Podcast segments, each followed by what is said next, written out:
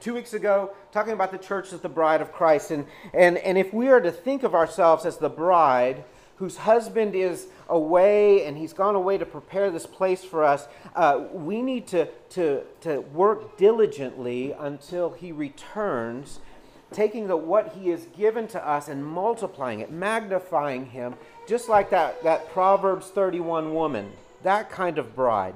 Someone who is industrious, somebody who is, who is uh, building for the purpose of blessing her family and those, uh, those around her. Uh, Christ is our King, He's our husband. Uh, he has created and redeemed the church through His own body and blood sacrificed. And so our allegiance to Him is not given out of duty, but out of love and devotion. Today we're going to look at another metaphor, the body of Christ, um, which is also uh, compared to what the church is supposed to be. And I think it's interesting that he uses the, in, the, the metaphors that he does use and the ones he doesn't use. Doesn't use pyramid with, you know, your pastor at the top or Josh at the top, you know, somebody like that. But, or he doesn't use a bus. Maybe you've heard different preachers use a bus in comparison with, with the church. It's not a bus, and if you don't have a seat, you need to get off the bus. Get, a, get the bus is going to run over you. He doesn't use those metaphors. Um, I just have to kind of pause and, and say, uh, just from hearing Josh last week, uh, what a wonderful job he did uh, expositing this passage, uh, the first part of chapter 4. And, and it's a real privilege for me to sit, uh, sit under his teaching, um, as I know many of you feel that way too. How great it is as I, as I think about uh, having someone like Josh to partner with that I can sit in the pew and I can hear the Word of God and I can apply it to my life. And I go, man, that God, thank you for that. Thank you for putting us together. Um, and as he was preaching on unity, one of the battlegrounds of the church that we're called to defend, he did a, he did a great job of honoring me by bringing to light and bringing clarity to what I brought two weeks ago summing it up and kind of taking that and moving forward. And so I want to do that same thing today. I want to kind of take what Josh talked about last week and preach uh, as in the same way, uh, taking what Paul says in Ephesians uh, 4 7 through 16 and just kind of adding that too, because the, the, the, train of thought continues here. And, and so, so that's, that's our purpose today. That's what we want to do. Um, let's do a little bit of review because we're kind of in the middle of Ephesians. Ephesians 1, uh, Paul starts talking about right away to the church in Ephesus about all the spiritual blessings that they have in Christ, that they are chosen, that they are loved, that they're predestined, that they're adopted as sons, that they have salvation and redemption, forgiveness of their trespasses. And God has lavished all of this upon them with grace by revealing the mystery of his will and that's the gospel. And then he prays for them. He finishes chapter 1 with this prayer for them that they would know God more and more. And that's, that's, that prayer still applies today. That we have this infinite God, right? And though we might know something about him, there's still more and more for us to learn and understand. Chapter 2, he begins to talk about how we're dead in our trespasses and sins, how God made us alive with Christ. And then he's taking, uh, he's making peace between Jews and Gentiles. And he's, he's tearing down the wall of hostility and he's making them one man, one person, making them one temple that God is going to dwell in. Uh, he, t- he, talks about them being like stones built in this, in this uh, temple uh, on the foundation of the prophets and the, uh, of the apostles and the prophets. In chapter 3, Paul explains the mystery of the gospel, how God is displaying to the rulers and authorities his manifold wisdom through the church. The church is his idea, the church is his, his answer for how he's going to redeem the world and those who are his. And, and, and he almost throws it into the face of, of his enemies. This is, this is my wise plan. And you didn't see it coming, and it's going to confound you, and it's going to burn you. It's going to it's going to really bother you because it is going to be victorious. Now, uh, he says uh, in verse chapter 4, where, where, where Josh was last week, the practical do's that come out of Paul's instruction uh, for, in the first three chapters. And the general principle that Paul gives is walk worthy of your calling. You heard that last week. And do it with humility and gentleness and patience, bearing with one another in love, making every effort to maintain or preserve or guard the unity of the Spirit in the bond of peace. Now, I drew the, a connection, uh, I draw this connection of this spiritual conflict already starting to be he's forming this idea of enemies and this is our calling because when he gets to chapter 6 it's obvious he's talking about spiritual warfare. So unity becomes one of these things one of these places where we are to fight where we are to stand where we are to hold ground. And the devil and his evil forces are seeking to destroy that very thing the unity of the church uh, because it's a constant reminder again of the manifold wisdom of god that he has used to triumph over them. So Josh has read our passage, and I'm going to break this passage up into four parts. So keep your Bibles open right there. The first part is uh, verses 7 through 10, where Christ gives each believer, each member of the church, a gift. Okay, we're going to see that. Verse 11, he's going to, Christ also gives the, a, a gift to the church of leaders and teachers. In verses 12 through 14, he explains why Christ is doing this. What is the purpose? To equip and to build the body. And then verses 15 and 16 is the result. The result is, is a healthy and growing body of Christ. So let's look at that first one. Verse, uh, verse 7 through 10 Christ gives each believer or member of the church a gift. He starts with this, verse 7 But grace was given to each one. Okay, so before last week, Josh was talking about our oneness. We have one faith, one baptism, one Lord overall, lots of one, how we're united. From the beginning of verse 7, he says, But grace was given to each one, introducing diversity among our unity.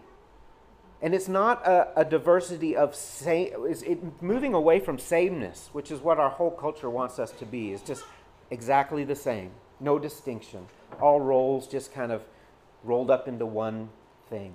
But, but God, in his, in his wisdom, is making us diverse, which is going to, to make us one. It's going to, it's to build up our unity.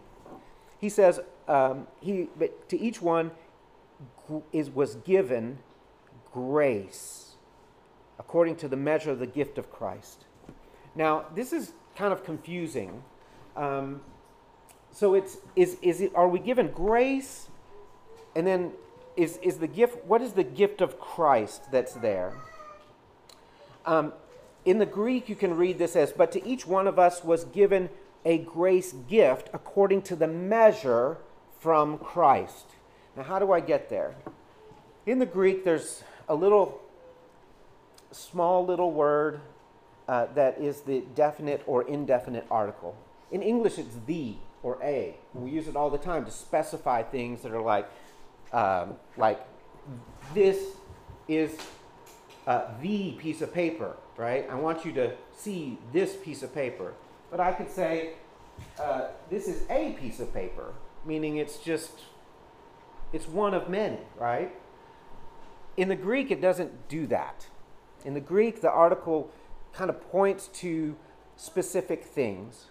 And in this, in this line right here, the the is added before grace, but to each one of us is given the grace. All right? But it's not really the. You don't really say it. I know this is confusing, but what it does is it points to gift. It points to gift, the other noun that has an article as well. And so you put them together.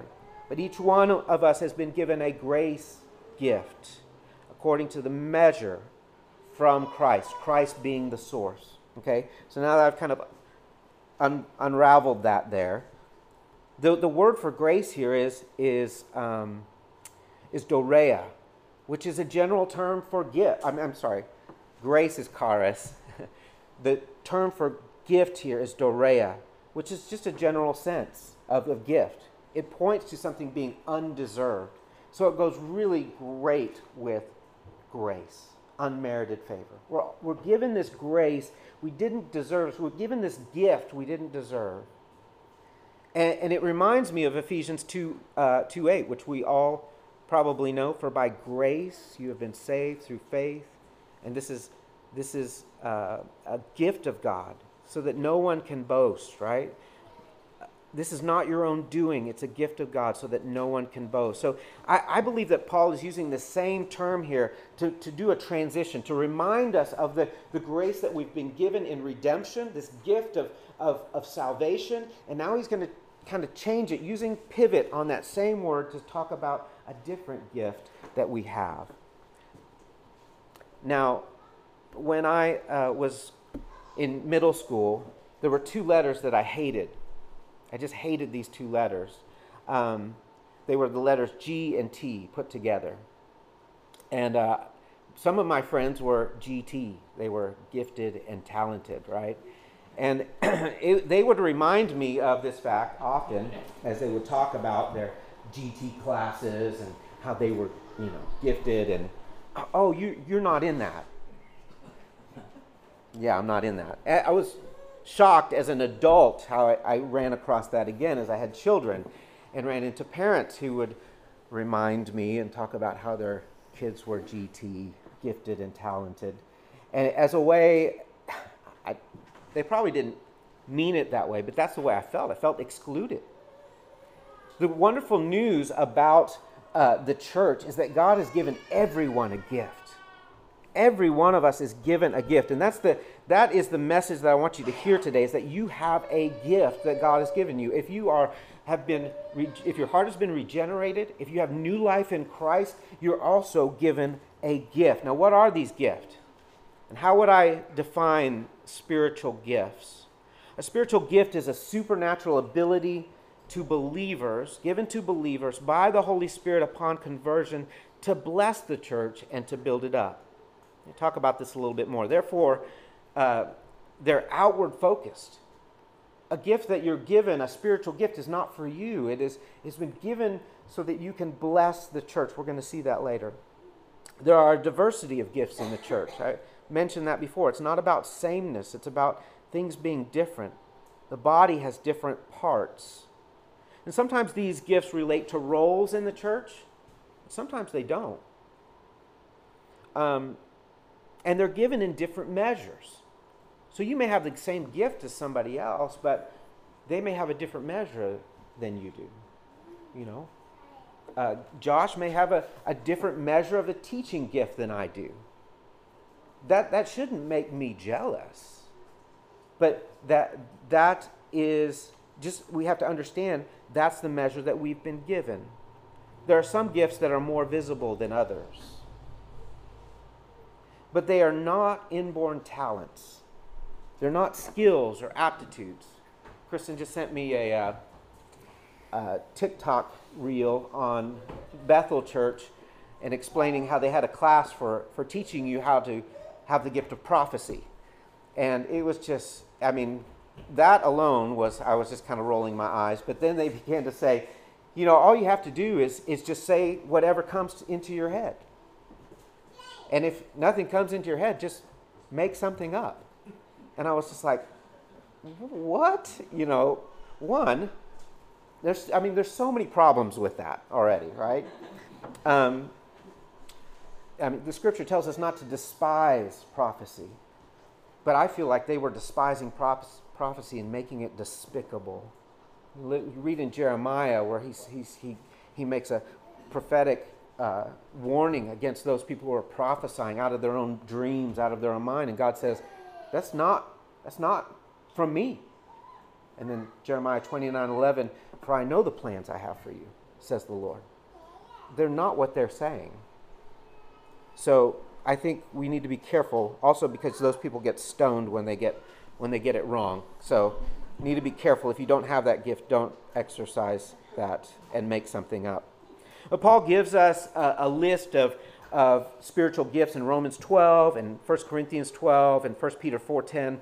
We find things like administration, the gift of apostling, and we'll talk about that, or being an apostle, not being an apostle, but apostling as a gift, the gift of discernment, the gift of evangelism, the gift of exhortation or encouragement, the, the, the gift of faith, the gift of giving and generosity, the gift of helps, the gift of hospitality, the gift of knowledge, the gift of leadership, mercy, prophecy, serving, speaking in tongues, interpreting tongues, teaching, wisdom, healing. So, this is the list that we're given. Often I hear people make up gifts, like the gift of auto mechanics, which is not a gift, not a spiritual gift. I need an auto mechanic, so if you know one, please talk to me afterwards and let me know.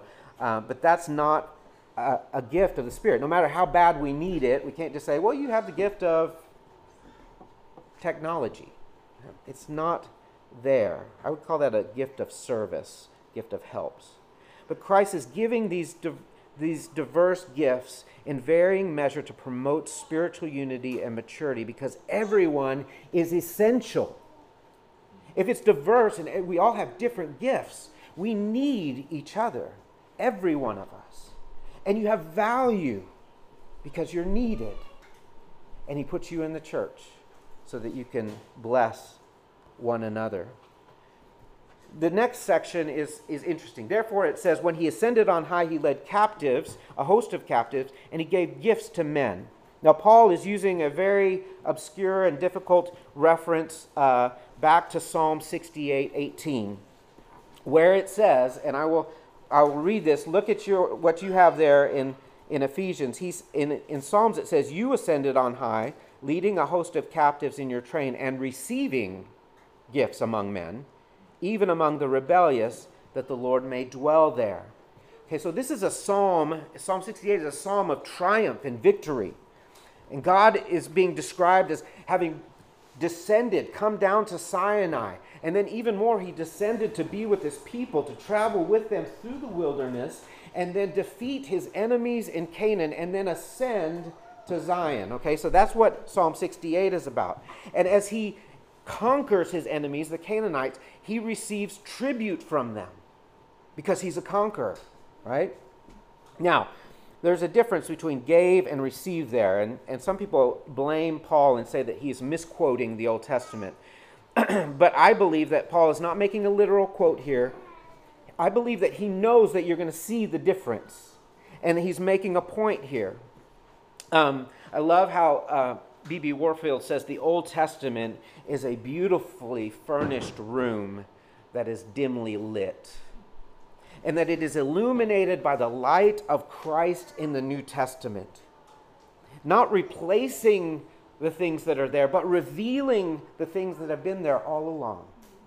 That's how the, the Old Testament and the New Testament work together. And so I believe that Paul is doing that very same thing right here. He's referring back to the historic exploits of the Lord for his people. And he's saying Jesus is the same God. He's doing it again. This is pointing to the divinity of Christ, being God. And Christ on the cross, victorious, receives faith from captives. Let me say that again. Christ on the cross, victorious, winning salvation for us, receives faith, not tribute from, from rebellious people. He receives faith from captives, and then he gives them gifts because he's not only a conqueror of sin and death and the devil, but he is a savior of men. Verse 9 and 10 kind of parenthetically uh, make sure that we're tracking with him. He takes the language of ascending and descending and he further applies it to Christ. In saying he ascended, what does it mean? But that he also descended into the lower regions of the earth, the lower parts of the earth. He who descended is the one who ascended far above the heavens that he might fill all things. Okay, so what is what is this lower regions of the earth? And the only reason that I bring this up and, and talk about it a little bit, teach on it, is because weird false teachers take something like this and then they make it something crazy. Okay, that that is not biblical. You have three options here for what the, the lower parts, lower regions of the earth means. Either, first, it means that Christ uh, has descended to earth. He is being incarnated. That's the first option. The second option is that he, after he was crucified, that he was buried into the ground.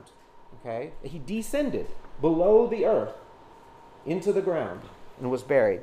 Or the third option is that he went to hell. Now, this is where it gets, it goes into crazy places, right? Where do we get that, right? Where do we get that Christ descended into hell? Well, there's passages uh, in uh, 1 Peter um, that talk about um, Christ proclaiming to imprison spirits. 1 Peter 4 6 says the gospel is preached to those who are now dead. Did Christ go to hell? The Apostles' Creed says he descended into hell.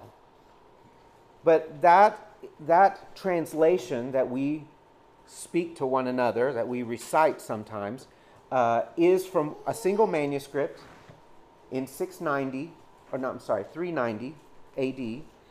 And, and the translation is off there from the Greek. That word hell is actually beneath. He descended into the beneath. So we don't have a definite, he went to hell. Although it really makes a great preaching point to say, Jesus went to hell, so you don't have to. I mean, that'll preach. But I can't use that. Now, Joyce Meyers used that, and she says that Jesus suffered in hell and suffered your torment there. And then in hell, he was born again and became three quarters the first born again man, which is just so wrong. And yet, they, they get that from this, from this passage here. Okay, so I want to clear that up. Christ, I, I think going to, to Philippians 2 6 actually helps us to let the word interpret the word, right? In Philippians 2 6, we see that when Christ, who was though he was in the form of God, did not count equality with God something to be grasped, but he emptied himself, taking the form of a servant, being made in the likeness of men. And when he empties himself, he is not becoming less God. He's not uh, subtracting his divinity, he is adding humanity. He still remains God, just more complex God.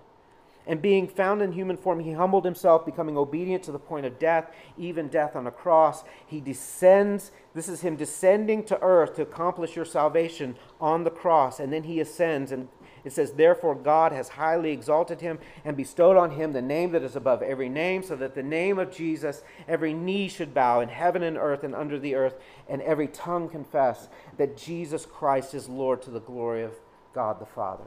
We also see this in Daniel chapter 7 as, as the Son of Man. One who is as the Son of Man is presented before the Ancient of Days, and to him is given power and authority and a kingdom that will not end. Or Psalm 10, where God says to his Lord, to Christ, Sit at my right hand until I make your enemies a footstool. But what Paul is wanting us to see in this is that Christ accomplishing our salvation on the cross uh, saving us by grace through faith, forgiving our trespasses and sins, making a peace with God and satisfying his wrath and justice, making us blameless before him and adopting us to himself is uh, that's that is what we've been given because of the cross. But he also gives us a gift of grace. And, and I, I want you to, to think about that when you think about your salvation. And He gives us this gift of grace not to make us proud. It's because it's not about self promotion. It's a gift of grace, unmerited favor for you and for me, giving us a place in the body, a, a task, and a role of value to bless one another. This not only does He give each believer or member in the church a gift, verse 11 continues, and Christ gives the gift of leaders and teachers to the church. And he gave the apostles, the prophets, and the evangelists, uh, these shepherds and the teachers. Uh, and so the, the word here at the very beginning, and, creates an, an addition or a, an expansion on his previous thought. He's saying he's given individual gifts, each one has a gift, and he's going to give apostles, prophets, evangelists, and shepherds and teachers.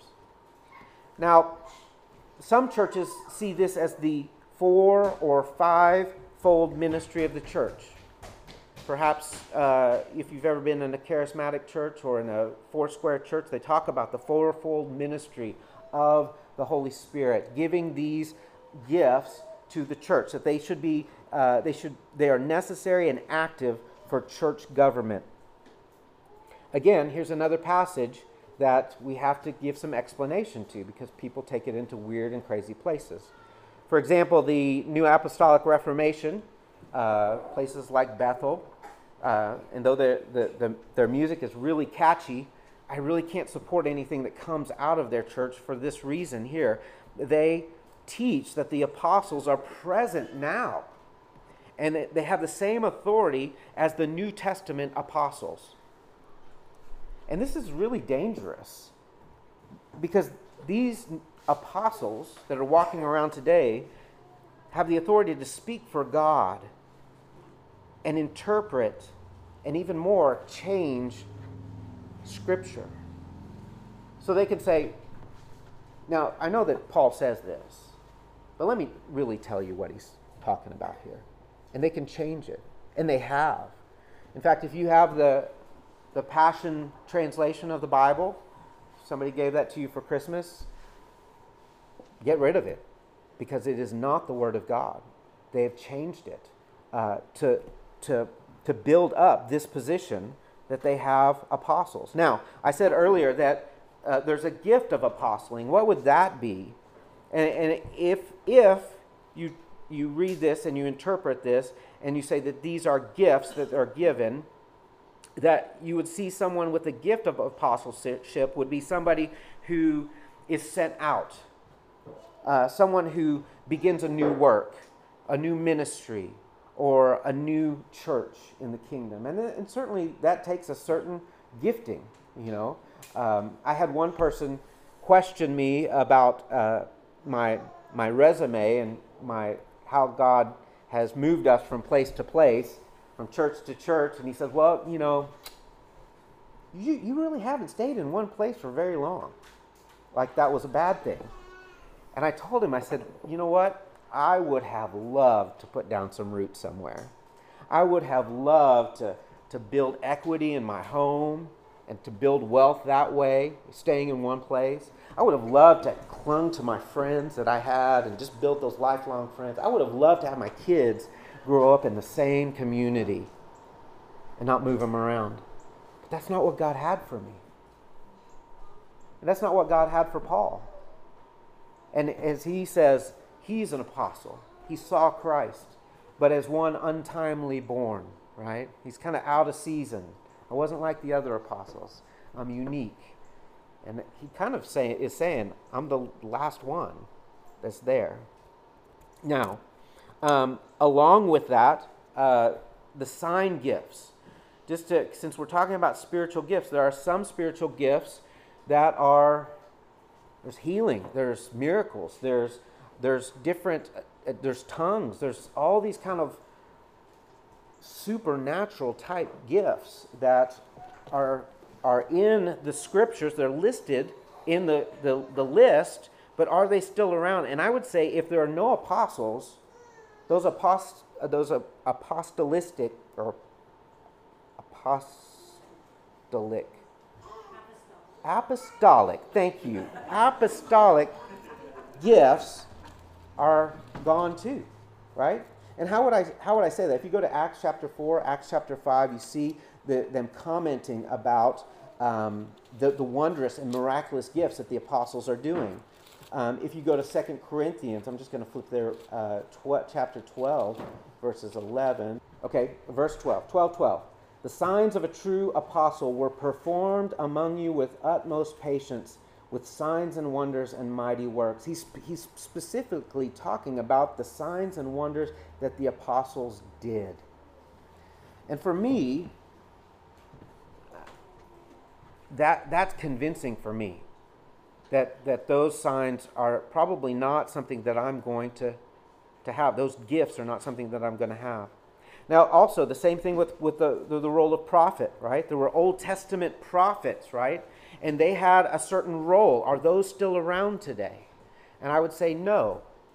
I don't think that those uh, prophets, Old Testament prophets, are there. But the gift of prophecy, I do believe, exists. It's important how that we define these, though, okay? Because they're different.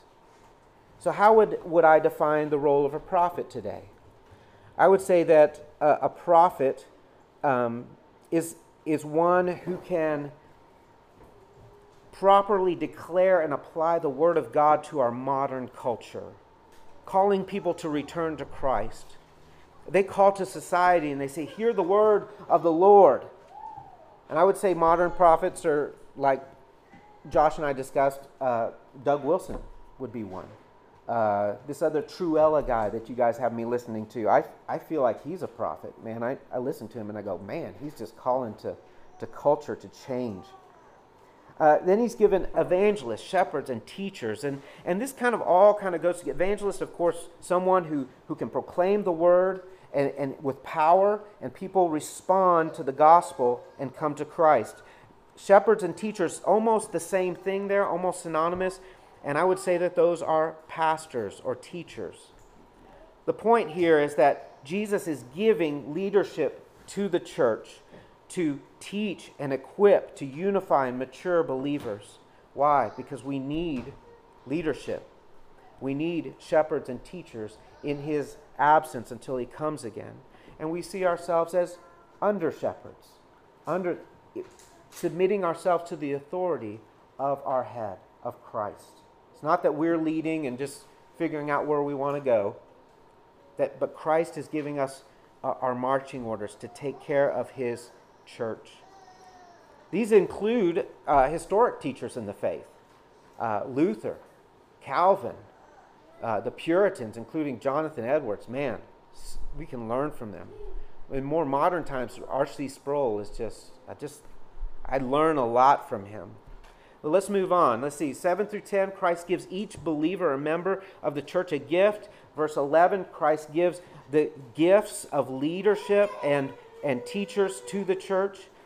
Verses 12 through 14 Christ gives gifts for a purpose, for equipping and building. To equip the saints for the work of ministry, or the word there is service, ministry or service, for the building up of the body of Christ until we attain to the unity of faith and to the knowledge of the Son of God, to a mature manhood, to the measure of the stature of the fullness of Christ, so that we may no longer be children tossed to and fro by the, the waves and carried about by the every wind of doctrine by human cunning, by craftiness in deceitful schemes. Why? Why does he give us the gifts? I've already said this. Leaders are given to equip you, the body, for the work of ministry. showing you how you plug in, how you fit in the body, how you use your grace gift to build up the body of Christ. That's our job. And the end result is this. So picture this, right? Picture the church as it exists with division. Picture it attaining the unity of the faith. Wow. How is that going to happen? With, with a full knowledge. That, that word there is epigenosis in the Greek. So they put epi on the, on the front of it to say it's not just knowledge, which is gnosis, it is a full knowledge of Christ growing like a person grows to maturity, to manhood, or to womanhood. That's the, the word in the Greek for stature is talking about adulthood, talking about being a man who is of military age or a woman who is ready to be married. That's the, that's the picture.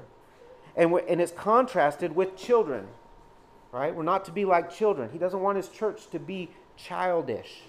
We're to have a childlike faith. But as it comes to these matters and in this context, I believe he's talking about spiritual gifts here, that we're not to be childish, that we're to grow up and to be mature in this. In 1 Corinthians 13, he says, When I was a child, I spoke like a child, I thought like a child, I reasoned like a child, but when I became a man, I gave up childish ways. What was he talking about? Spiritual gifts. Right? So I believe that there are deceivers, that there are enemies of God who exploit our ignorance about our gifts, who try and get in and, and trick us to give up our unity and to fight against each other, to be jealous of one another. Children are gullible, they are easily fooled, and we're not to be like children. To combat these enemies, the church must mature. It must grow to the full measure and stature of the fullness of Christ. We, I don't even know what that looks like.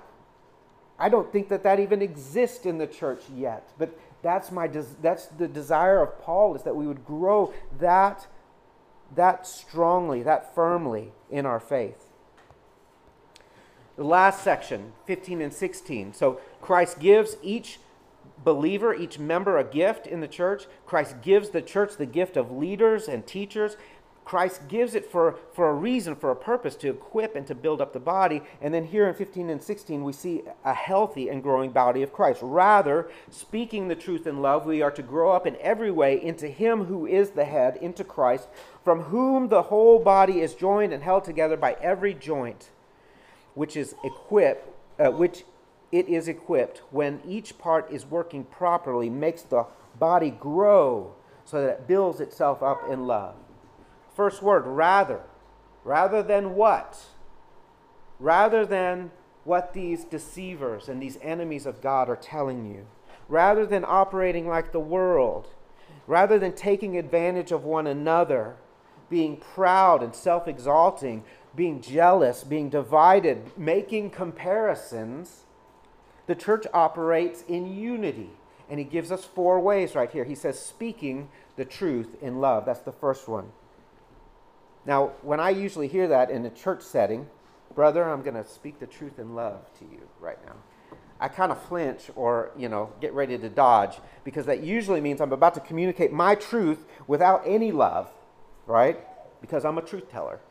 That's my gift, right? Words are powerful. Words can build up and words can tear down, especially when they're applied without sensitivity, when they're applied carelessly. The Greek word here is aletha, right? And Paul uses it in a participle here. That whole word, speaking the truth, is one word it's truthing. Truthing in love. What does he mean? He means we, we embody truth. We are truth to one another in love. When you, eh, and, and this, this means that, that we are to be grounded in, in the truth but we are to relate to one another using truth with all gentleness and love. When you speak to your wife, what does love require of your words? When you speak to your children, what restrictions does love put on your words? It's the same within the body of Christ. When we speak to one another, love constrains us and it empowers our words. This is, this is Christ's means of self correcting his body. We were driving here this, uh, this morning, and Kristen, uh, I'm just driving along, I'm thinking about the sermon and stuff like that. And Kristen spoke the truth in love to me. She said, You're about to get a ticket. And I looked down and I was like, Ooh, yes, I am. now, I could have reacted to that said, oh, you know, and been hateful and been angry, maybe attacked her personally, feeling like that was a personal attack against me. But she spoke it in love and it was truth. Uh, I love this, uh, this quote from Voddie Baucham. He says, You and I are sinners. Moreover, we are self deceived. We do not see ourselves accurately. Every one of us thinks of ourselves more highly than we ought. So we are in desperate need of brothers and sisters who will tell us the truth. More importantly, we need to be the kind of people who acknowledge that truth. So speaking the truth in love is not just delivering truth, but it's also receiving truth as well. I, I just really like that. The second thing, not just speaking the truth in love, he says growing up into every way into him who is the head. There is a direction that we are grow, growing, okay? It is towards the head. It is seeking the direction of our head, which is Christ. The head gives direction to the body. The head is not a function that any one of us has. Not me, not Josh, not Chad, not Jake. It's Christ who is our head. And the body must grow in submission and dependence so that we can function properly. If we don't have a head as a body, it's a scary thing right? It's a Halloween thing. It's and plus a headless body doesn't is dead. It doesn't work. The third thing, not only has he given gifts, uh, no, I'm sorry, not only has he said to speak the truth in love, this is how we operate. we're growing up into Him who is the head, but the whole body holds itself together by the joint, by the contact, uh, this point of contact. Lanny asked me that this week. He goes, What do you think that is? I don't know. It could either be one of two things. It could either be that, that someone has the gift of holding people together, right? Holding the body together. Or it could be that, uh, that this is something that we are encouraged to be, that, that God gives us these connection points. As we fill different roles, as we have different gifts, and we work together, that we discover that we are dependent on one another, that we can't just disconnect. We have to hold together. And then the fourth thing is that the body grows and it builds itself up in love. And I believe that this happens through our words again, as we celebrate one another, as we encourage one another. This is a picture of the Trinity in perfect unity and community. As the Father exalts the Son and the Spirit, the Son exalts the Father, and the Spirit, the Spirit exalts the Father and the Son. They're all celebrating one another. And this, man, I hope that this church can celebrate one another and how we function how God has equipped us and given us specific gifts. To summarize, to summarize, from Christ gifts are given according to his direction, to, according to his design, to his arrangement. He is connecting work so that the whole body builds itself up in love through the design functionality, the design gifting of each part. So, application. One, Man, you're a gift to the church. You are a gift. God has made you a gift. He has sovereignly determined uh, that you should be here because He knows what the church needs. Therefore, you are valuable. You need to hear that this morning. It's not about your, a role that you're going to fill, it's about you being a blessing. So don't withhold your gift from the body. Don't think you're not needed. Every member has a function, and the Holy Spirit has placed you here and, and, and given you a specific gift. Second thing, uh, what gift has God given you? Do you know? How do you discover that? I think uh, there are these spiritual gift tests on the internet. I don't put much uh, faith in them because I think you can uh, skew that thing based on what you want to be. Uh, so I would say the best way to find out what your spiritual gift is is to serve. Is to plug yourself in, right? Notice what what people say around you as they encourage you. They go, "Man, you're you're a real blessing to me." In this way. And start listening. Also pray, ask God, ask the Lord. Say, "Could you could you let me know what my spiritual gift is? Could you show that to me?" and just plug yourself in because that's the motivation of spiritual gifts is that they are pointed outwards. What if I don't see a place for my gifting? Maybe I, I feel like I have a gift, but I don't see where it fits within Covenant Baptist Church. If that's the case, then we are missing a body part and we are compensating and overloading a different part. Um, so come to us come to Josh, come to myself, talk to one another and, and, and see uh, how we can fit you into the body. Okay, that's our job as pastors and teachers is to equip you for the work of ministry, get you plugged in. What if you'd say, Man, I am just exhausted. I hear what you're saying today, and I'm just like, I, I just don't have any margin in my life to give. I had a mom tell me that one time when I preached this sermon earlier. And I just want you to know that there are seasons of life where your contribution may be small. It doesn't mean that you don't have something to give. Think of your life with a holistic approach. A church isn't just something that happens Sunday morning, but the church goes with you. And on a Tuesday and on a Thursday, you may you may do something. God may equip you or call you to bless the church. So think about it that way. And the last thing is that, man, if we're going to accomplish the mission of this church to, to plant churches in Northwest Arkansas, we're going to need redundancy. Okay? So this is just a little bit of application kind of explanation because you're going to see this.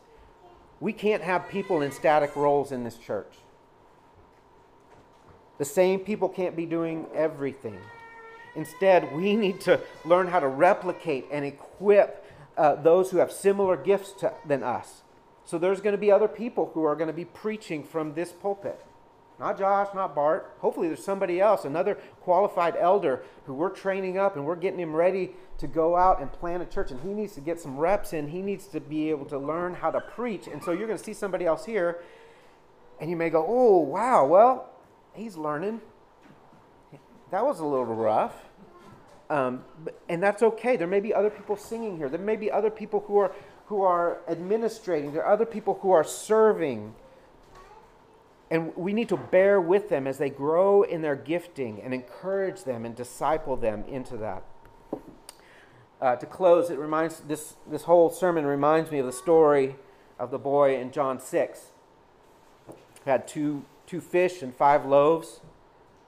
He could have said, "Man, I don't have much to give." I can't see how it's really going to solve the problem that we have here. Maybe I should just hold on to this so that at least I can eat. There's probably somebody else here who has who has more. Somebody else who can who has more means to take care of this. No. No, what he did was he brought what he had to serve those around him. And that's what I want to encourage you with this morning. One last thing. Uh, knowing about God is not necessarily knowing God. And it's possible for someone to go to church, to know the Bible, and be just like a Pharisee. And like Paul, uh, before he encountered the, the risen Christ, he was, he was on his way uh, to hell. And Christ may be calling you this morning to, to come to faith, to surrender your life to Him, to find forgiveness and redemption, to follow Him as your Lord. And if, if that's where you are, and God is, is just calling you to do that, I, I, encourage you to talk to me, talk to Josh after the service so we can tell you more about the gospel, the good news that God has for you this morning. Let's pray. Father, thank you for this, uh, your word. Thank you for how you bless us with it.